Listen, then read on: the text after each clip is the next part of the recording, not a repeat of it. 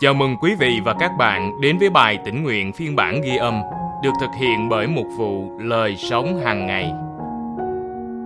Bài suy gẫm hôm nay của chúng ta có tựa đề Trân trọng sự đa dạng dựa trên phân đoạn kinh thánh nền tảng được chép trong Thi Thiên 133. Kìa, anh em ăn ở hòa thuận nhau thật tốt đẹp biết bao. Điều ấy như dầu quý giá đổ trên đầu, chảy xuống râu, tức râu của Aaron, chảy xuống gấu áo người, giống như sương mốc hẹn môn, sa xuống các núi Siôn. Vì tại đó, Đức Giê-hô-va đã ban phước, tức là sự sống cho đến đời đời. Và câu kinh thánh hôm nay chúng ta cần ghi nhớ được chép trong Thi Thiên 133 câu 1. Kìa, anh em ăn ở hòa thuận nhau thật tốt đẹp biết bao.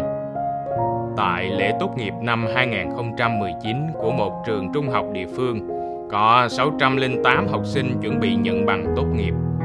Thầy hiệu trưởng bắt đầu bằng cách mời các học sinh đứng lên khi ông đọc tên quốc gia nơi họ sinh ra: Afghanistan, Bolivia, Bosnia. Ông cứ đọc cho đến khi gọi tên 60 quốc gia, tất cả học sinh đều đứng và cổ vũ cùng nhau. 60 quốc gia trong một trường trung học. Vẻ đẹp của sự hiệp nhất trong đa dạng là hình ảnh có sức tác động mạnh mẽ. Đó cũng là điều Chúa mong muốn. Mọi người sống cùng nhau trong sự hiệp một. Chúng ta đọc thấy lời khích lệ sự hiệp một giữa vòng dân sự của Chúa trong Thi Thiên 133 bài ca đi lên từng bậc được hát khi mọi người bước vào thành Jerusalem để dự lễ hàng năm. Thi thiên này nhắc nhở mọi người về lợi ích của việc sống hòa thuận, dù những khác biệt có thể gây chia rẽ.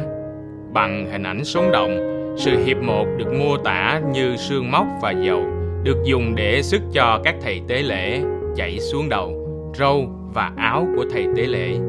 Tất cả những hình ảnh này cho thấy thực tế rằng khi chúng ta sống với nhau trong tinh thần hiệp một thì các phước lành của Chúa sẽ tuôn tràn cách dư dật đến mức không thể chứa hết được.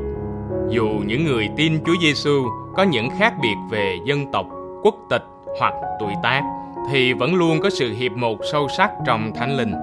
Khi hiệp một với nhau và trân trọng mối liên hệ chung đó trong sự dân dắt của Chúa, chúng ta có thể chấp nhận những khác biệt Chúa ban và ngợi khen Ngài là đấng đem đến sự hiệp nhất thực sự. Bạn đã kinh nghiệm sự hiệp một trong đấng Christ thế nào? Điều đó mang lại phước hạnh ra sao? Chúng ta cùng nhau cầu nguyện. Lạy Cha Thiên Thượng, xin giúp con làm tốt phần việc của mình để sống hòa thuận với tất cả con dân Ngài. Amen.